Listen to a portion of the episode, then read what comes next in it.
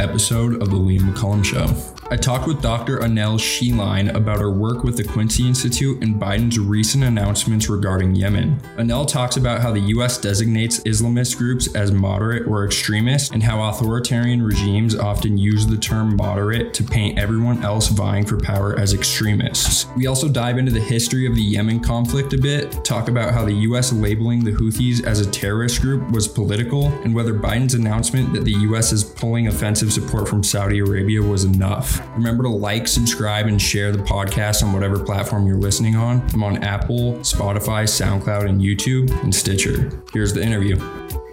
Well, Annelle, welcome to the show. Thanks so much for having me, Liam. It's a pleasure to be here.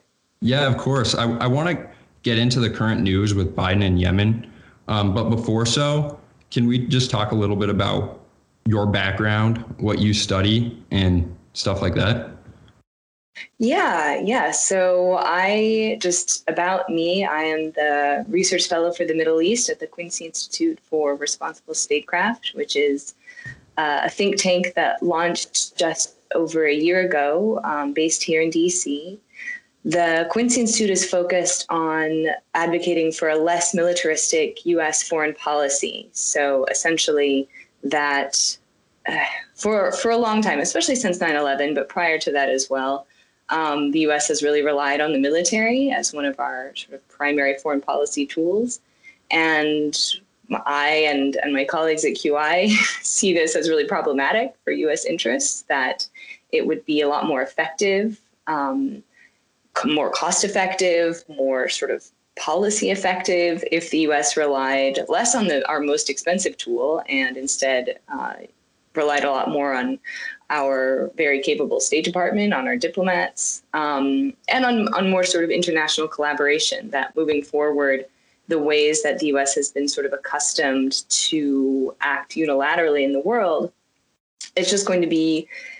Um, it's it's costly. It doesn't work all that well, and you know, moving forward, especially vis-a-vis a more powerful China, the U.S. just really needs to think differently about how we want to interact in the world especially given that some of our most pressing security concerns are issues that we can't really resolve by ourselves. I mean, there are issues like the pandemic, there are issues like climate change, um, where moving forward,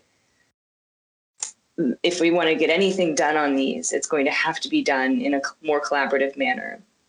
Um, and so in the Middle East, what I focus on in particular are issues like reducing the US military footprint, that you know I and my colleagues argue the fact that the U.S. continues to station hundreds of thousands, well, thousands of troops um, around the region, especially in our, our the Gulf security partners, that that's based on sort of a previous and outdated military calculus that no longer is. Uh, do do we need to be as concerned about things like you know Saddam Hussein marching across the border into Kuwait? That you know actors that the US still worries about, you know, actors like Iran, for example. Iran is not going to launch a ground invasion um, to to try to sort of you know take control of of oil resources, you know, all the way in, in Saudi Arabia, for example. I mean, that just think looking at you know, don't know if you can see like the map behind me, um, but it would just be completely unrealistic for Iran to do something like that. And so the fact that the US continues to just station large numbers of troops in this part of the world really just doesn't doesn't correspond to the reality of, of the way wars are fought these days. And so moving forward, uh, the US really needs to get a lot of our troops out of the region. Um, and that also just you know that we're moving away from dependence on on petroleum and so it's really unclear why we continue to sort of maintain a military presence that was based on a calculus where the US really needed to make sure, you know, our, our access to oil was not going to be threatened. And moving forward, that's just, you know, the, the world economy, luckily, finally, is moving away from petroleum. Um, certainly, the US has an interest in maintaining, you know, our, our allies in East Asia, who continue to be quite dependent on Middle East oil there's a shared interest in you know keeping making sure the Strait of Hormuz remains open, but that does not require the the current level of of U.S. military presence in the region. Um, and again, moving forward, it would be in everyone's interest for for kind of there to be less of a focus on trying to protect this petroleum and more on you know how does each country achieve energy independence through renewable resources. Um, so that's sort of the the broader focus of the Quincy Institute. Um, you you should definitely speak with some of my colleagues on the East Asia team that are really concerned about all this rhetoric around a cold. You know, this the, U.S. has to fight a cold war with China. Again, the, the logic there just being completely flawed. That the the threats the United States faces are ones that we're going to need to work with China on, and that if we're if we just focus on fighting China, we're you know the, the climate you know the actual threats like climate change are just are just going to continue to be um, unresolved which is which is a really scary thought. Um, so my my background uh, i have a phd in political science from george washington university um, focusing on comparative politics. And in particular my research looked at sort of the construction of religious authority especially since 9-11 so thinking in particular about the ways in which pressure from the United States to um, so so the story I, I, would tell there essentially is kind of after 9-11 the the bush administration acknowledged that part of why we saw um, these acts of violent extremism did have to do with the lack of democracy in the region which is part of why there was that push you know, af- after the, the war in Afghanistan was launched, um, ostensibly to, you know, go after Al Qaeda and their their sort of helpers, the Taliban, um, to then go after Iraq, and the notion being that, well, you know, we'll just export democracy to Iraq, and then it'll spread throughout the region, and clearly that didn't work at all.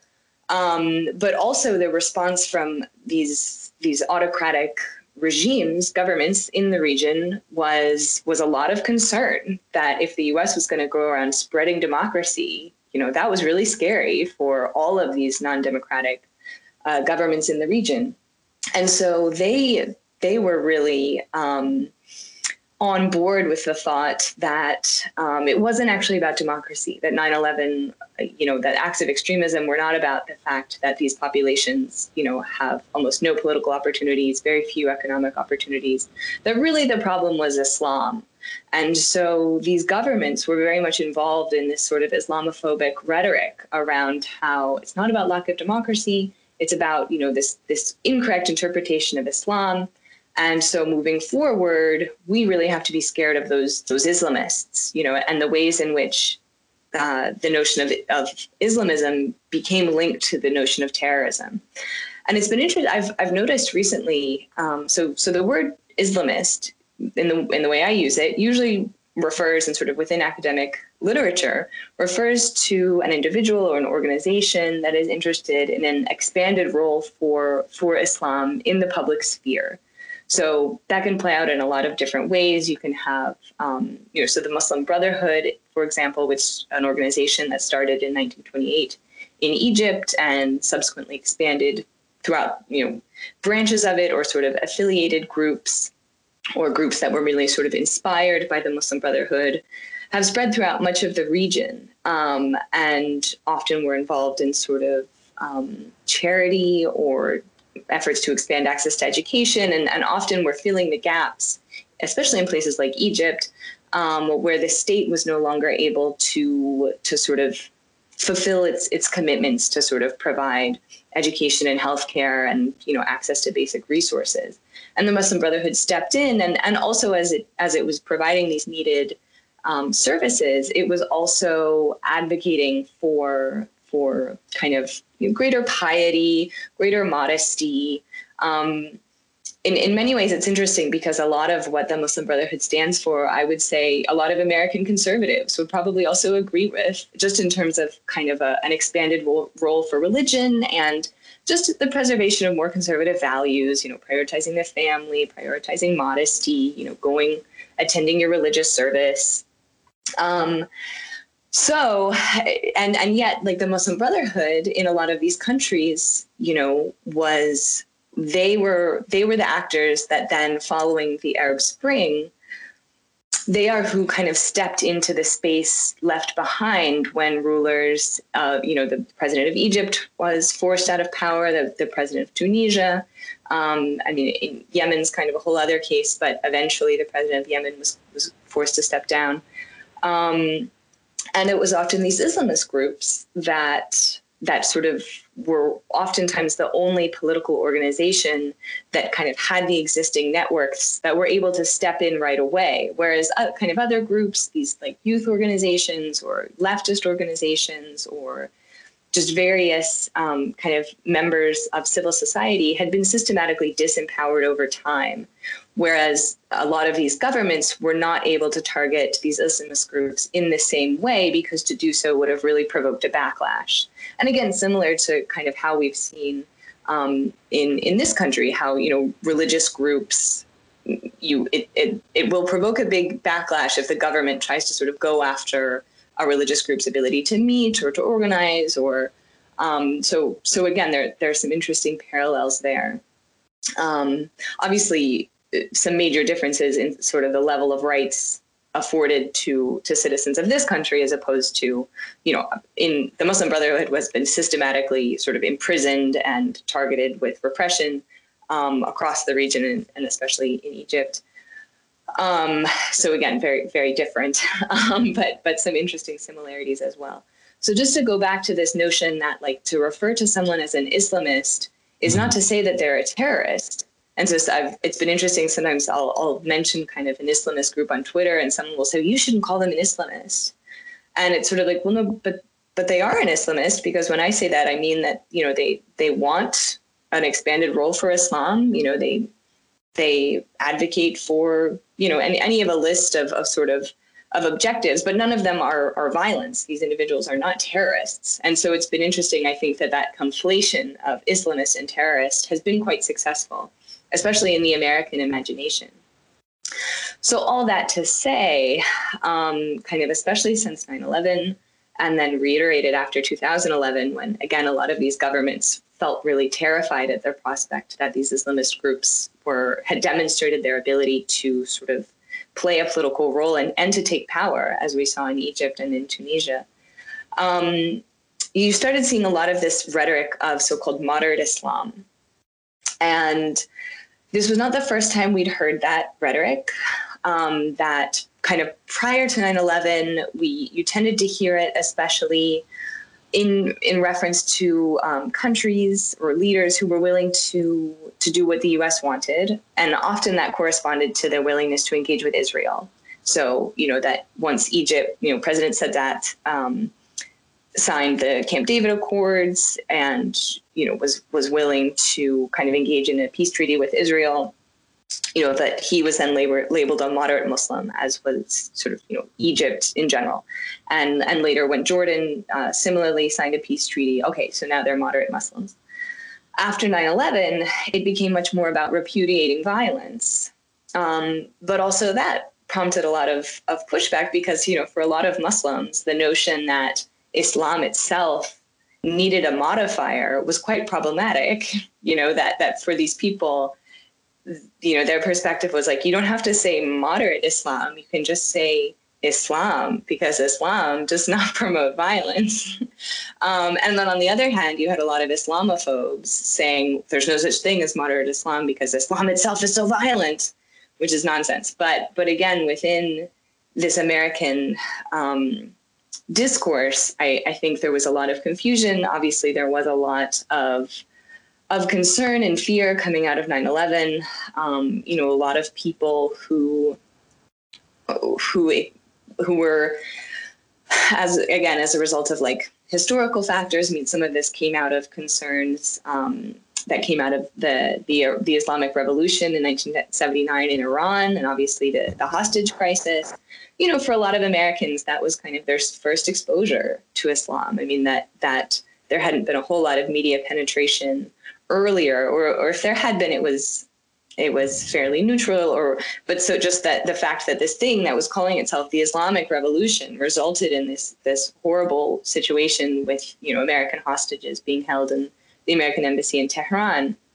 Um, that was that was kind of the the introduction for a lot of Americans, and then subsequent you know acts of of violent extremism kind of happening throughout the the 80s and 90s, and then obviously 9/11. Um, it is it is somewhat understandable that uh, a, an American population who uh, that for whom these were their kind of the highlights of their understandings of what Islam meant, that it was very easy for then um, this notion of sort of Islam and terrorism to become linked, no matter how problematic that is. Mm-hmm. Uh, I think the answer to that is is the need for kind of broader religious education. That you know, obviously, there are concerns about you know religion in schools, but I do think that it's important for for young people, you know, for school age children in America to have kind of a working knowledge of you know what what what are the what are the tenets of Islam? Like what are the basics of Judaism? Like what what are what do we mean when we say Buddhism or Taoism? Like all you know, and and various animistic traditions from Africa, for example. That I do think it would be really helpful moving forward for and and and for Christianity also to be included on that on that list of kind of like well what what are the different branches of Christianity? You know, like Orthodox Christians. Americans don't necessarily have as much exposure to to those traditions. Um, so that's that's just my little plug for more religious education in, in yeah. American public schools. Um, but so anyway, back to moderate Islam, a lot of these countries, uh, a lot of countries in the Middle East, were only too willing to sort of jump on the moderate Islam bandwagon to paint the political opposition within their country as the radicals, as the terrorists, as these scary Islamists, and to portray themselves as moderate Muslims. To say, look, it's either us or Al Qaeda, which is false. You know, Al Qaeda itself is a tiny organization, and uh, you know the political opposition that that threatened these these uh, governments in many cases were merely uh, arguing for you know more representative governments. You know, pushing for democracy as we saw during the Arab Spring. Um, you know, greater economic opportunities. There's rampant corruption, unfortunately, throughout much of the region, um, which really just undermines you know any any sort of advancement um, opportunities for a lot of these a lot of these people, which again is what we saw on display during the frustration of the Arab Spring. Um, and most recently, what we've seen, um, so you know, th- these sorts of moderate Islam campaigns, like Jordan did some of, as I as I am happy to go into. That was one of the cases I studied for my research. Morocco did a lot of this. The UAE has been very effective at this, and most recently, Saudi Arabia had adopted this language of so-called moderate Islam. Um, they did it prior to Mohammed bin Salman but who's the the crown prince, MBS as he's often called. Um, but his adoption of that rhetoric got a lot of attention in 2017 in October at um, Saudi Arabia's sort of big investment conference. And following that, MBS came and did his sort of charm tour of the US, where he met with all these executives in Silicon Valley and members of Congress and you know, Thomas Friedman wrote that glowing uh, review of him for the New York Times and just talked about how he, this young prince is going to transform Saudi Arabia. And, and, you know, he allowed women to drive and he opened some cinemas. But, you know, fundamentally, he was interested in maintaining the the control of the Al Saud of, of himself, he really consolidated power uh, in his own hands in a way that historically in Saudi Arabia, power has been more sort of spread across the Al Saud family, as well as um, some power granted to sort of the, the clerical establishment of religious scholars. Um, and that so so again, he he implemented a few um, mostly cosmetic reforms that were very welcomed by a young Saudi population, many of whom had studied abroad and were really interested in Saudi Arabia becoming sort of a more normal country, as they would say. And so they were really excited about what he was doing, but unfortunately, this was all accompanied by huge repression of of clerics, of activists, of anyone who really said anything against him or, or was was questioning what he was doing. Um, and obviously, then the Khashoggi murder um, kind of uh, derailed his whole his whole moderate Muslim narrative, um, and and subsequently, um, you know, obviously there's been a lot of pushback about Saudi Arabia's involvement in Yemen. um, and and imprisoning of, of activists, the people like Loujain al-Hathloul, who was a, a women's rights activist who who, you know, one of her crimes was driving, which is now legal in Saudi Arabia. And so the fact that she's still locked up and facing um, an extreme sentence as well as ongoing mistreatment and, and lack of um, resources. And she's just sort of the face of, of many, many individuals who are languishing in Saudi prisons. Um, I'll stop there and let you ask a question. Yeah. yeah. So, how does the Mecca document and kind of like the um, reaffirmation of like the charter charter of Medina play into that? Does do then all of those people who are outside of who the the Saudi government are they then determined as extremists and then the US government is against them? How does that work? Well, so so the the Mecca document. So I think you're referring to a piece that I wrote um, called Declaration Proliferation, mm-hmm. where we saw we saw coming out of there was there so the the the Mecca document as, as you said reaffirmed principles that the Prophet Muhammad had established um, for for the Muslim community. You know principles such as you know needing needing to allow, tolerate, give rights to non-Muslim minorities um, in in the Muslim community in Mecca and Medina and the broader sort of Muslim empire at the time. Um, and and just you know other other principles which are fundamental to Islam. Um, obviously, there there's a lot more to to get into there about sort of you know the extent to which historically within the Muslim empire it was much easier for for sort of minority populations like Jews and Christians to to live within the Muslim empire than it was for Jews to live in in Christian Europe, for example, which is part of why now in sort of the the modern context of the nation state where it, it does start to become more difficult for religious minorities um, in in a lot of these countries. Uh, like part of the reason they're there is because they were fleeing prosecution in Europe, and and you know now that we're under a different sort of political system, they are facing these problems and are you know targeted with persecution unfortunately. You know examples like the yazidis in iraq for example which again were had, had lived peacefully. It's only when the you know extremists like um, isis or daesh as they're called um, you know that that's when the the yazidis obviously were targeted with genocide.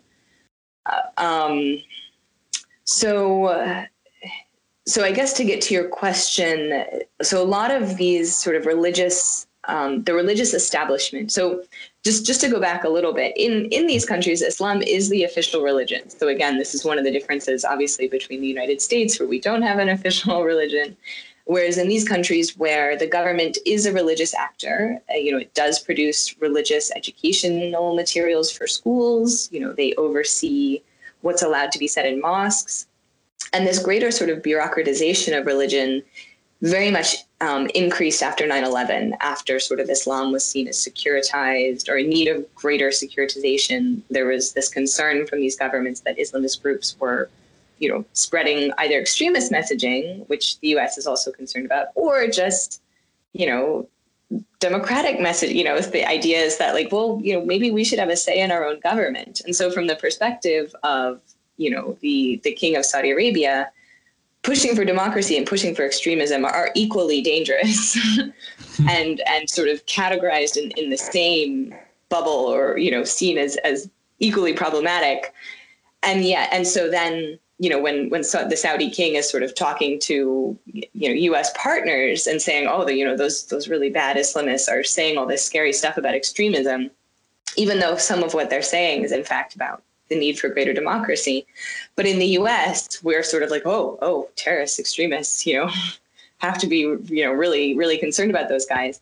Um, and my hope is that there's been, you know, obviously a lot of a lot more study of the Middle East. There, you know, came out of 9/11. You know, many many scholars of or students of Arabic. You know, the U.S. has paid for many thousands of Americans to sort of study the Middle East and study Arabic. And so my hope is is that now there is a more nuanced um, sort of cohort of people. The question, though, is the extent to which that sort of trickles into the rest of the American population, and that that sort of more nuanced understanding of of kind of the dynamics in in the Middle East and sort of the ways in which these governments are are trying to demonize the you know the, the political opposition um, in their countries that that I'm not sure that that again to go back to the the pushback on Twitter of like well don't call someone an Islamist when it's like no no like it's it's okay to, to call someone an Islamist if they are, in fact, an Islamist, mm-hmm. as long as you don't mean terrorist when you say Islamist.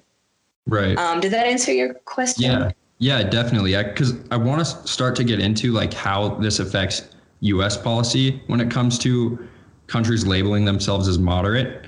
Um, mm-hmm. Would you say that there is a link between, say, like Saudi Arabia labeling the Houthis a terrorist organization or like an extremist organization and U.S. policy then? Definitely. So, so getting into things like the labeling of the Houthis, um, you know, unfortunately, the U.S. has used this designation of, you know, state sponsor of terror or a foreign terrorist organization, very in, in to pursue political goals. Unfortunately, which again contributes to this perception around the world that you know the global war on terror was really just the U.S. going after actors they didn't like and not in fact going after actual terrorists. You know, the, mm. most glaring example probably being, you know, what was the nationality of most of the 9/11 hijackers? They were Saudi and Emirati for the most part. Um, and yet, you know, we're not labeling either of those countries state sponsors of terror. Um, you know, going after Iraq, which had nothing to do with 9/11. Um, and so the you know we saw for example the trump administration deciding to label the houthis a foreign terrorist organization that the, the announcement came through january 10th and it went into effect january 19th so the day before trump left office so clearly this was not a priority for them like they could have labeled the houthis a terrorist organization at any point prior to that um, and and uh, essentially, you know, when you look at the designation of, of what in fact should, you know, what what are the criteria for being labeled a foreign terrorist organization? Um, you know, you have to actually engage of, of acts of, of terrorism, and you need to be primarily interested in attacking the U.S. I mean, this is not actually about just kind of labeling, throwing the label around for, you know, any group engaging in political violence around the world. Um, you know that there perhaps there there's cause for that to be done as well. But but for the, the US FTO designation, it's it's really about what is what does the United States need to be worried about of of groups that are primarily interested in going after the United States. And so the Houthis, for all that they are, they have done horrible things, and I want to be very clear on this because I think there's sort of this misperception that um, that you know, I, I agree with the decision to lift the designation of the Houthis as a foreign terrorist organization. That you know that was done as a political maneuver by the Trump administration to try to cause problems for the incoming Biden administration, as evidenced by the fact that they did it at the very last minute as opposed to doing it earlier. Um, and so I, I, think it's from from a moral and humanitarian perspective, I think it was imperative that Biden lift that designation because the result of the designation was the further immiseration of the Yemeni population, hundreds of thousands of whom have already died, either from direct violence or from sort of the structural violence of the blockade against them and the lack of, of food, you know, a rampant cholera epidemic which preceded COVID, which is also rampant in Yemen. Um, so all of that um, to to to point out that I, I, agree with the lifting of the FTO designation. However, you know the the Houthis are one of the major reasons for the, the you know, Yemen's misery right now. I mean, the Houthis are very bad actors. They've done horrible things, torture, you know, ongoing violent hostilities. Unfortunately, not long after Biden lifted the, the FTO designation, the Houthis restarted the, the sort of stalemated campaign against the city of Ma'arib, um, which is the city east of the capital of Sana'a, where a lot of people have, I, you know, internally displaced people have fled Houthi mm-hmm. violence and control in Sana'a and went to Ma'arib because it's it's a, a gas producing or there's a sort of gas producing facility, and so it was an area that had some kind of economic opportunity for people and was was also just um, somewhere relatively accessible that they could get to. And so, you know, the Houthis reigniting their attack on Marib is, you know, evidence that, you know, these these are not a group that we can that we will necessarily be able to engage with, you know, that that they are interested in peace. They're not. They're interested in expanding their their control and their their access to territory and resources in order to put them in a better position later on once you know eventually at some point inshallah the the the warring factions in Yemen will be ready to start negotiating with each other as opposed to just trying to kill each other. Mm-hmm. And the Houthis are trying to improve their position for those eventual negotiations. Um, so, uh, so again, just just to make very clear, the, the Houthis have done and are doing horrible things. However, they do not, in fact, meet the criteria for a foreign terrorist organization because they're not actually all that interested in the United States. And um, what is yeah, what does designation do specifically? It, like, how does that inhibit aid and stuff like that? Yeah. So so an organization, for example, like Oxfam, that had been doing a lot of work on the ground, um, or any of these, you know, large, large and small organizations that have been trying to get aid to Yemenis, they prior to the designation uh, had to interact with the Houthis to gain access to the territory. So the, the Houthis control the most populous region of Yemen, which is the north. You know, they control the territory on which about 70 or 80 percent of of Yemenis live, so approximately ish in the range of 20 million people. And and once the, the designation went into place, organizations cannot interact with the Houthis for fear of legal repercussions. That like you interacted with a terrorist, like you gave aid to Al Qaeda, basically, is is what legally that could mean for them. Um, you know that at that point the Houthis and Al Qaeda are equivalent in the eyes of U.S. law. Um, and there there were dispensations granted saying that like look humanitarian aid can still go through. But as we've observed around the world in, in syria at the moment in iran at the moment also elsewhere um, typically organizations are are not willing to kind of test that because you know the kind of headache for for a humanitarian organization that is found to be in violation of that law mm-hmm could could shut down their entire operation. So they're not going to risk their access to starving people in Yemen if that means that their access to starving people all over the world could be shut down indefinitely. So, you know, from Oxfam's perspective, they'd rather be able to continue to help people all over the world if if they if it means um, you know that they they're not able to legally give aid to people in Yemen. Yeah. And so this is why we saw after you know the Trump and Pompeo had sort of hinted that they might be planning to to designate the the Houthis a foreign terrorist organization, and then after that did come through, we saw just across the board all these humanitarian organizations saying this is a terrible idea. We already were having a hard time. Like Yemenis were already suffering at such vast numbers, and this will just exponentially increase that because now we we we won't be able to provide any aid. Um, and Yemen, I mean, the, the problems in Yemen go back a long way. Um, I mean, Yemen was already per- dependent on exports for 90% of all of its sort of foodstuffs and just sort of basic necessities. Um, you know, Yemen does produce oil, um, not not in not at any level similar to kind of the major oil producers around it, um, but Yemen's economy previously um, was was really quite dependent on on petroleum mm-hmm. production, which again is a very centralized resource. You know, this is part of why we see authoritarian governments throughout the region is because the governments control access to the oil. You know, you can't. It's not super easy to just like you know someone to go out in their backyard and start you know drill an oil well and start you know living on the proceeds from that. You know, oil is a very centralized resource. And this is, again, is part of, I mean, this gets into the question of the resource curse. Why is it that um, countries that, that have a lot of natural resources, especially oil, but also sometimes, you know, diamonds or gold or something, when, when the state can kind of control access to that resource, you tend to see um, you know, it, it's not good for democracy. The state sort of can consolidate all mm. power uh, around control of that resource. It often then wants to protect that resource, so it builds up a pretty powerful security apparatus, like military um, or you know, internal kind of police forces, security forces, in order to protect its access. And when you're a country like the UAE, where you have a tiny population and huge amounts of oil, then you can make life pretty good for your people. You know, you kind of keep them all happy. You know, similar to Qatar, similar to Kuwait. Um, Saudi Arabia shifting now because they're bigger.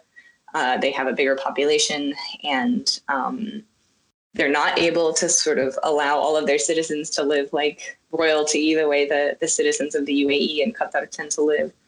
Um, and you know, so and somewhere like Yemen, where you know population is is much much much bigger than their the kind of oil reserves that they have or able to to produce. Um, you un, so under President Ali Abdullah Saleh, who ruled from 1978 until he was finally forced to step down in um, following the Arab Spring. I think it was in 2012.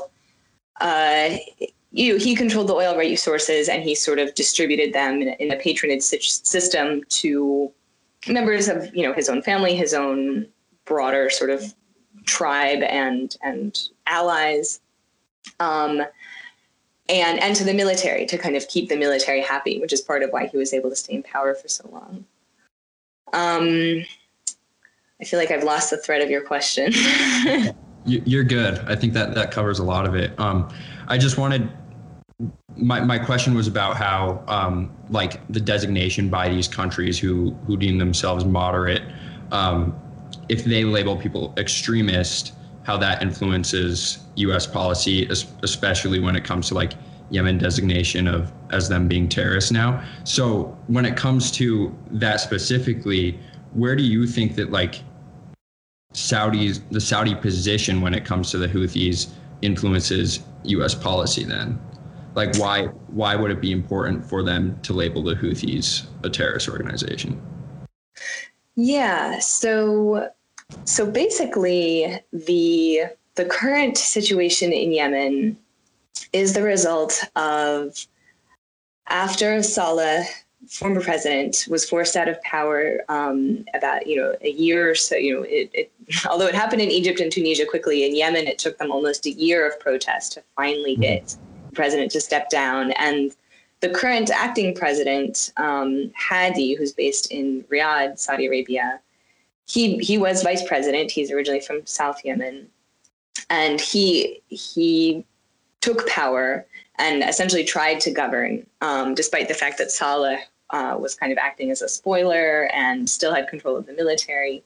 And it's pretty not to get into all of the details, um, but eventually things things broke down. The the Houthis who live in the far north region of Yemen and were historically marginalized and had been at war with the central government um, of Yemen, and you know were were demanding more rights and representation, and um, you know it's been described as sort of you know the the oppressed becoming the oppressors, which unfortunately is so often what happens.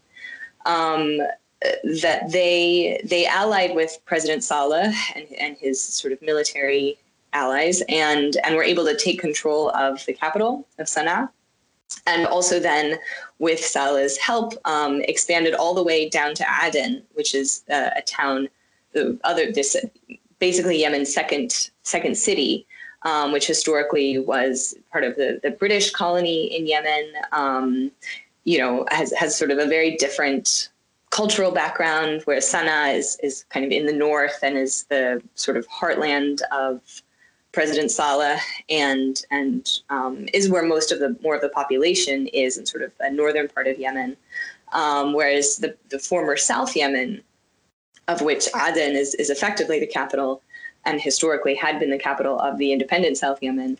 Um, that the, the Houthis took control of Aden and it was only when, when the UAE intervened militarily that they forced the Houthis back up into um, the previous North Yemen.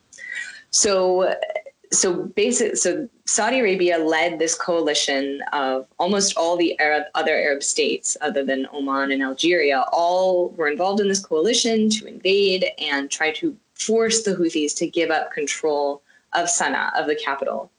Um, and basically, eh, they it, it, it just didn't work. You know, kind of somewhat similar to dynamics that are, are often present in very mountainous terrain. You know, it's, it's very difficult to hold that kind of territory as we've seen, you know, for almost 20 years in Afghanistan, um, where, you know, the local population knows the region and often have, you know, they're, they're from there or, or they know people who are from there and can kind of take control um, that they they hold the territory. And so this sort of air campaign from the Saudis um, just wasn't able to kind of retake that territory.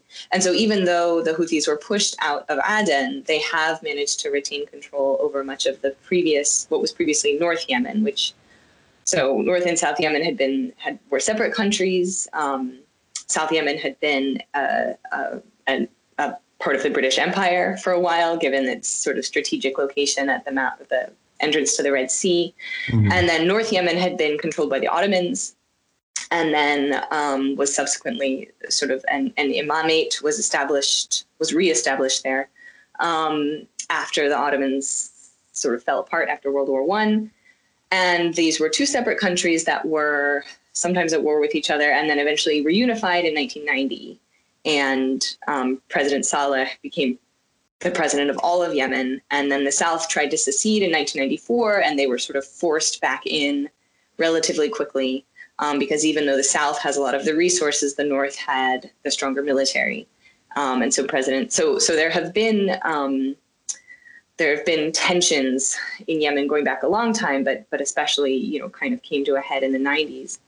So so from the Saudis' perspective, the Houthis are are dangerous. They are, you know, they see them as as you know these terrorists. Um, and part of the the Saudis' concern is because the Houthis, the Saudis saw them as allied with Iran. What's what's sort of ironic is at the time that the Houthis took over.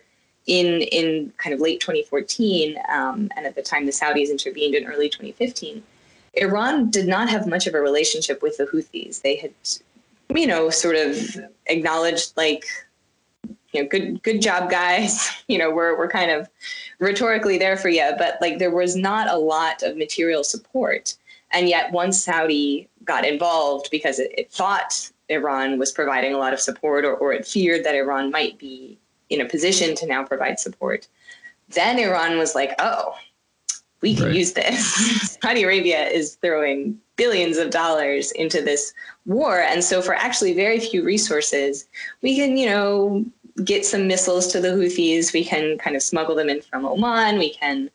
There, there is a, a, sea blockade, um, and I, I don't have great data in front of me about like to what extent the Iranians have been able to sort of get through the blockade. I mean, it it is quite effective in starving Yemen. Um, mm. I don't know how effective it's been at sort of preventing um, uh, weapons from getting through. I think most of the weapons have been coming overland through Oman. Um, so so again the the Saudis saw this as as necessary because you know it's it's their southern border and they were really worried about kind of a Hezbollah like situation getting started on their southern flank that Iran would just kind of continue to grow in power um, and could potentially threaten them there.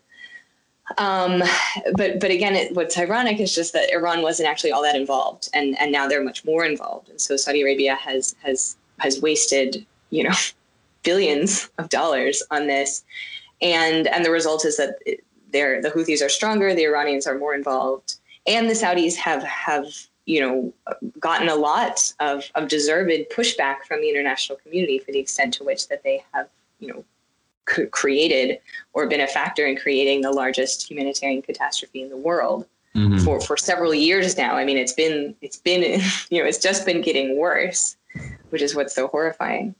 Um, so, so the Saudis welcome, you know, it was a favor to the Saudis that, and, and mostly, I mean, the designation of the Houthis as an FTO was mostly about trying to prevent Biden from from having as much maneuverability in Yemen. Um, and it was a favor to the Saudis who had wanted it for a long time. And, you know, we know Trump and, you know, Jared Kushner and MBS were buddy buddy and who knows what kind of deals went down as a result. Um, but so this was kind of the the parting gift from the Trump administration, and I say gift facetiously that that was intended to kind of make things harder for for Biden.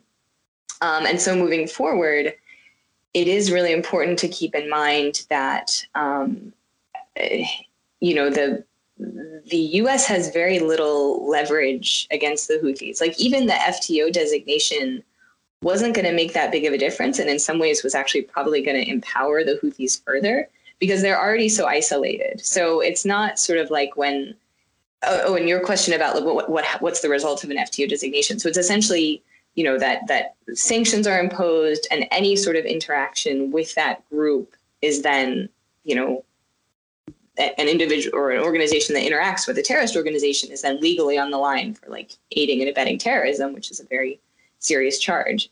Um, so, so, and but they're the Houthis don't actually interact with you know foreign organizations all that much. I mean, they interact with Iran now more than they used to, but Iran is also subject to all these sanctions. So, and is you know managing to get around them, you know, not not to the extent that I mean their their population is still suffering as a result, but like it's not harming the regime all that much. Um, so so when you have two organi- you know groups or or entities that are already so isolated from sort of international finance or international trade, like they aren't interacting with the rest of the world. They're just interacting with each other now. Iran and the Houthis. Um, so again, the FTO designation was really just going to push the Houthis closer to Iran, and again further kind of empower them because they, you know, if there's no aid coming in, if there's no, um, you know, no other organizations can even can can legally interact in Yemen, that just means that the Houthis really are the only game in town, and so it, they, it just makes them all that much more powerful. Yeah. So again, I can understand why you know a lot of people in Yemen actually welcomed the the designation of the Houthis. Some people in Yemen welcomed the designation because they saw it as like finally the U.S. was paying attention and like acknowledging the abuses and atrocities that the Houthis have done. Um, and so they they have resisted the lifting of the designation because they saw it as kind of losing a point of leverage. But I would argue just the opposite that, that the US really doesn't have any leverage against the Houthis. To get leverage against them, the US needs to be in a be in a position where we can actually talk to Iran and talk about, you know, Iran will lower these sanctions against you if you, you know, come back into compliance with the Iran nuclear deal and stop supporting the Houthis. Um, and so this this is the final point I think on the Yemen question is like to get anywhere in Yemen, the foreign money has to stop pouring in. I mean, the Saudis are pouring in money and and you know support and resources. The Emiratis continue to to pour in resources to the south, to south what previously South Yemen and what they hope would in the future be an independent South Yemen again. The Iranians are pouring in resources to the Houthis, and so that means the incentives of the warring parties are to just keep fighting. They have more and more weapons and resources, and they they have no incentive to stop. Whereas if all that funding were to dry up, then suddenly the incentives shift and they realize, like, oh, I guess we can't just keep fighting indefinitely. At some point, we're going to run out of resources and weapons and fighters. And eventually, you know, that, that's how civil wars stop either that the resources stop pouring in or you have a decisive military victory. Um, and again, we, you know, we had the entire kind of Arab League throwing its weight against the Houthis, and that didn't work um, and they've only consolidated their position. So, I mean, unless there's a, a country that is interested in kind of getting in on the ground and fighting the Houthis, you know, person to person, which I don't I don't think any country is really willing to do, and I'm not advocating for that because that would be devastating on a humanitarian level. Mm-hmm. Um, but you know, the, I guess the, the comparable example would be Libya. How you know you have all this foreign intervention in Libya, and just kind of a you know a stalemate with General Haftar going against the government in Tripoli, and was, and you know the UAE supporting this warlord General Haftar against the internationally recognized government. And it was only when Turkey sent in a huge amount of resources and troops that finally sort of decisively shifted the military balance such that Haftar sort of had to retreat back into eastern Libya. Um, and I and I just I don't and and with with devastating consequences on the ground for Libya. Um, and I don't really see any any foreign country, you know, any country on the horizon that seems likely to to do that. Again, given that they've already tried, and again, given sort of the geography of Yemen, it's it's not necessarily likely that even that would work. Mm-hmm. Um, did that answer your question about kind of the Saudis and the Houthis? Yeah, definitely. And now to move on to the announcement that happened last Thursday. This war has to end. And to underscore our commitment, we are ending all American support for offensive operations in the war in Yemen, including relevant arms sales. At the same time, Saudi Arabia faces missile attacks, UAV strikes, and other threats from Iranian supplied forces in multiple countries. We're going to continue to support and help Saudi Arabia defend its sovereignty and its territorial integrity and its people. Biden says that he's going to pull all offensive support of Saudi Arabia in Yemen. Um, but then after that, he says that he still wants to support Saudi Arabia um, due to like Iran's offensive measures against Saudi Arabia. Do you what, what's going on there? Do you think that that's kind of like an under like a loophole for them to still fund it, or do you think that there's like I mean, one, who is Iran in that situation? Are they labeling the Houthis as Iran in that situation? And then, I mean, is that just a loophole? That's that's a really good question, um, and that's that a lot of people have been asking. Yeah, so Biden's statement, I think, was intentionally vague, um, and for for various reasons. I think some of the reasons are Biden wanted to do something quickly um, on this, which I, which is commendable because people are dying. Um, so I do think it's important to send a strong signal to Saudi Arabia that you know this is not the Trump administration that's just going to sell you inordinate amounts of weapons. Um, that the U.S. is going to change policy here, but Biden is still staffing up his team, his State Department. You know, I my sense is that there's some disagreement here on what exactly the U.S. position should be. Mm. Um, and there's probably some disagreement within Biden's team over what that should be. And so I suspect that sort of that the sort of end support for offensive Saudi military action is intentionally vague um, because from Saudi Arabia's perspective, they are defending themselves from yeah. kind of Iranian incursions, which again is somewhat mischaracterizes it because the Houthis are not puppets of Iran. They are their own actors pursuing their own agenda, and Iran has sort of just benefited from being able to kind of poke the Saudis, which they enjoy doing. Um, but but even if Iran were convinced to withdraw all support, I mean, the Houthis still have their own agenda. It's not like the Houthis evaporate if Iran withdraws support. Um, it would they would need to they would be more likely to come to the negotiating table at that point, hmm. um, but they're not going to disappear. Um, so I think I think the uh, part, and also part of the calculus here is that Biden um, does want to re-enter the JCPOA, or at least that's what he said on the campaign trail. It, he's now there's some ambiguity there about what exactly his key objective is. I, I think a key objective should be preventing Iran from getting to a place where they can develop a nuclear weapon. And this should ostensibly also be on the agenda of um, Israel and Saudi Arabia and the UAE. I mean, this is a shared interest throughout the region which is why it's kind of ridiculous that Israel threatened to start a war uh, if Biden starts to negotiate with Iran because Israel, you know, shouldn't want Iran to get a nuclear weapon. Uh, and it, again, it's ridiculous that Israel feels that it can threaten the United States in that way.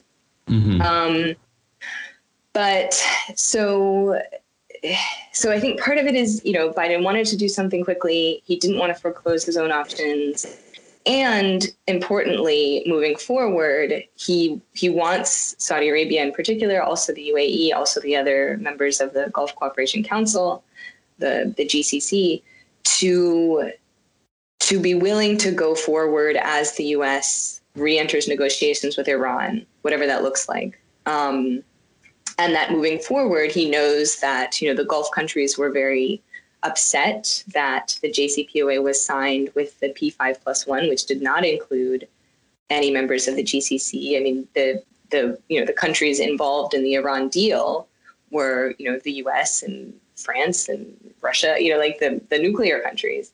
Um, well, the commonly understood to be nuclear countries, not counting Israel. Um, and the and, and the Gulf countries were were just upset that they were not included in that. And my understanding is that at the time it was you know the U.S. wanted to just focus on this issue of a nuclear weapon and preventing Iran from acquiring one, whereas kind of this this broader issue of you know Iran's activities throughout the region, Iranian missiles, et cetera, et cetera, you know, the things that the Gulf countries are are are more worried about, even in fact than a nuke. Interestingly enough. Um, that that was just going to be too much to try to negotiate. That instead, the Obama administration just focused on the nuclear issue, nuclear question, and then I, my understanding is the hope was to then move on, build on that, to, and the hope for a long time. I mean, come from, I mean, CENTCOM says the same thing that the U.S. would really like it if there were a regional security architecture in the region that these countries could sort of provide for their own defense and and ideally that would include Iran that there would be this sort of acknowledgement that it's in all of these countries mutual interest to to not be at the brink of, of war with each other and to acknowledge that they have a lot of shared that they you know all of them are facing issues of of climate change. All of them have you know large youth populations that they need to work on moving away from a petroleum based economy because those don't tend to provide a lot of jobs. Like all of these countries face a lot of the same issues. Um, and so if they were able to sort of work in a more, uh, in, in a, if they were able to kind of put aside a lot of their animosities, that's something that, that the U.S. has been saying um, that, that would be, you know, the U.S. has said this would be a good thing for a long time. Mm-hmm. And yet so far, um, U.S. policy tends to be, to continue to be dominated by sort of defense contractors and you know the by you know war incorporated you know the big um, weapons producers like raytheon like boeing like northrop grumman that are that are primarily interested in just selling weapons to these countries mm. and and you know obviously we saw that on full display in under the the trump administration um, and so, moving forward, in terms of thinking about how to rethink the US role in the region and to rethink the incentives of a lot of these big regional players, um, I, I think it would be really helpful if the US and the international community adopted resolutions around, you know, if, if you break it, you bought it, that if you invade a country, you are on the hook for paying for reconstruction.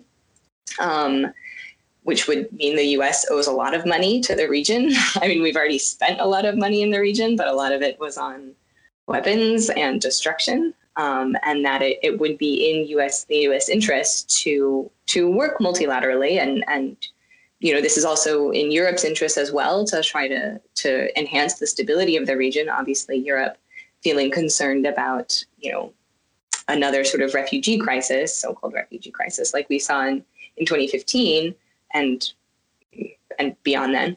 Um, and so, you know, moving forward, needing to shift the incentives that it's not these powerful weapons manufacturers that are giving huge amounts of money to Congress and, you know, building facilities, you know, essentially in, in every congressional district in the country so that no member of Congress is willing to have any of those facilities shut down, despite the fact that the Pentagon itself has said things like, look, some of these legacy contracts we're just really not interested in renewing anymore. We don't need this stuff, guys.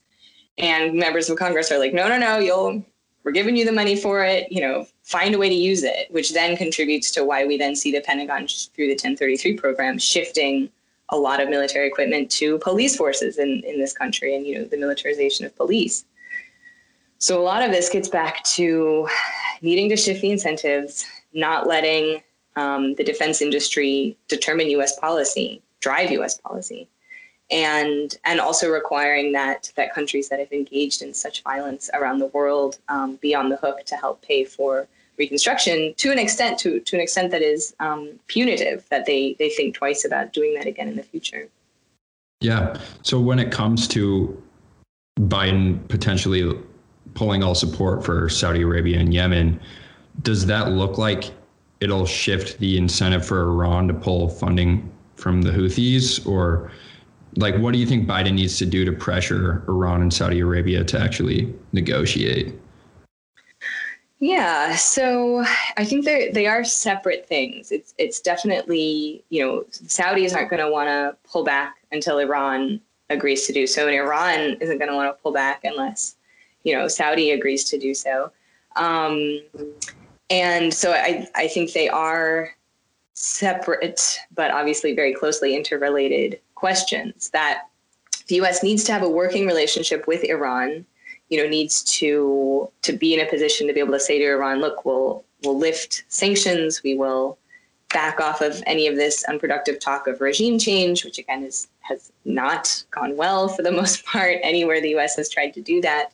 Sure, the Iranian regime has done terrible things and continues to do terrible things, but they're a sovereign country. Um, and so the US needs to develop a working relationship with them in a way that we can address some of our shared concerns. Um, and so things like reentering the JCPOA or, you know, some other version of that kind of um, agreement that prevents a nuclear weapon and then allows the US to to to move more quickly, I think, on lifting sanctions. I mean, that was part of what the downfall um, of not well the downfall was Trump pulling out, but but you know when when the U.S. Um, when the JCPOA was was agreed upon, sanctions didn't lift all that quickly for Iran, and so I think a lot of Iranians sort of felt that perhaps they had entered into this agreement and saw no benefit, and so moving forward, I think the U.S. and international community need to be ready to move quickly to show Iran like they're look if you if you play ball and you are ready to cooperate, there are benefits over here for you for for sort of interacting. Um, you know, as Pompeo like to say, like a normal country with the rest of the world. Um, and the U.S. also needs Saudi Arabia to to not act as a spoiler. Um, you know, a, a sort of yelling about you know how this is so bad for the region, and and that um, I mean, historically, the U.S. and Saudi Arabia have had a very close relationship. I, I put out a brief co-authored with my colleague Steve Simon in early October on the anniversary of uh, Khashoggi's murder. Um, that it's really long past time to rethink the U.S.-Saudi relationship. That you know, continuing to prop up these dictators around the region is is not in the U.S. interest.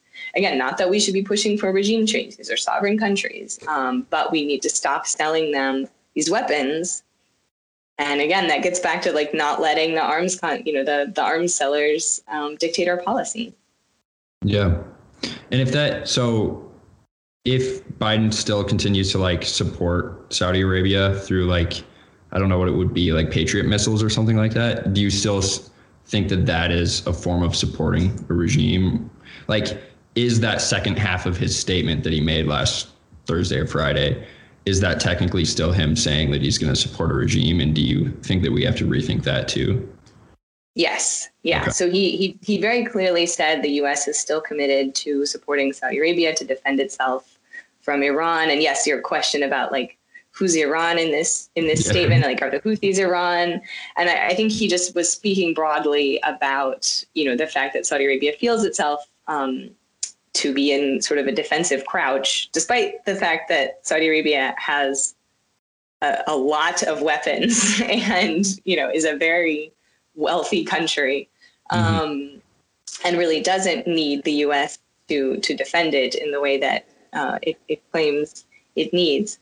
Um, uh, but but again, I think part of Biden's uh, reasoning there is that he he doesn't want Saudi Arabia, the UAE, these other Gulf countries to act as spoilers in a possible agreement with Iran. He he wants, I think, in general, or I hope he wants the region to sort of move towards more cooperation for Iran, for, for all countries to sort of stop, um, you know, funding militias around the region. I mean, we saw that from Saudi and Syria. We saw that from the UAE in Syria and in Libya and elsewhere. Um, you know, we see Turkey has been doing a lot of this. And, you know, moving forward, there is this question of if the US is going to reduce its military footprint in the region, do we simply have to get used to the idea that it's just going to be destabilizing for the region, that these countries are going to be jockeying for position with each other, and you know we might see an arms race. Um, and and I would argue that like well that's already happening with this large U.S. military footprint in the region, and with all these weapons that the U.S. is selling, they're just using them on each other, and and then the and then the blowback comes to the U.S. because there is very much a perception that the U.S. is sort of in charge, and the U.S. is in charge militarily. We're still sort of the military hegemon for the region, um, and so ultimately, uh, it is on us when all of this stuff kind of happens. So, moving forward, and it's been interesting to hear from Gulf, you know, colleagues from from the Gulf um, who say the U.S. sometimes gets in the way, and that if the U.S. were to just kind of be less involved, these countries would be able to work things out with each other. And, and I think a key example of that was after the attack on the Saudi oil facilities um, in September of, of 2019, um, when, the, when the Trump administration did not respond. And interestingly, after that, you you saw some more kind of tendrils of diplomacy between Iran, well, from from the Saudis, kind of reaching out through back channels to Iran to say, hey, hey, like we. I know we've been talking a big game, but but you know, once you go after our oil facilities, we would really prefer um, to kind of tone down the rhetoric and let's let's just talk things out here. Whereas once after the the the killing of Soleimani, then I mean, you did see Gulf, you know, the, the statements from Gulf capitals tended to be calling for calm and, you know, they, they did not want a war in their backyard. But but you did also then start to see kind of like, oh, okay, so we've got the US backing us up again. Like maybe we're going to enhance some of this um, hostile rhetoric against Iran. So again, just when the US kind of backs off and these countries have to, you know, are left with the reality of, oh, if if it comes to war, we have to fight it no, like they are not interested in that. They're interested in the US fighting their wars. So If the US isn't around, they're not so interested in war anymore.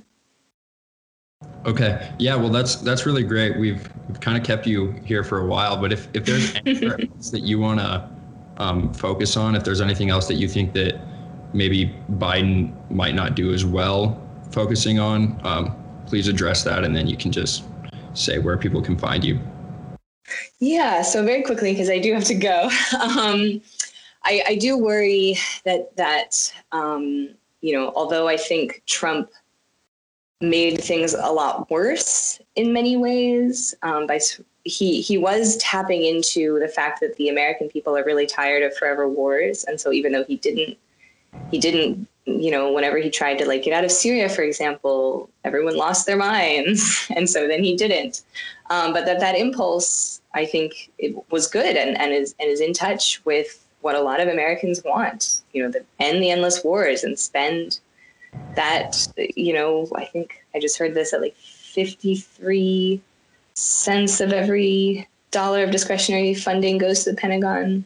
Think it must be even higher than that, actually. I mean, it's a huge amount of, of uh, American resources go into funding the military industrial complex and, you know, perpetuating violence around the world, which makes the US less secure.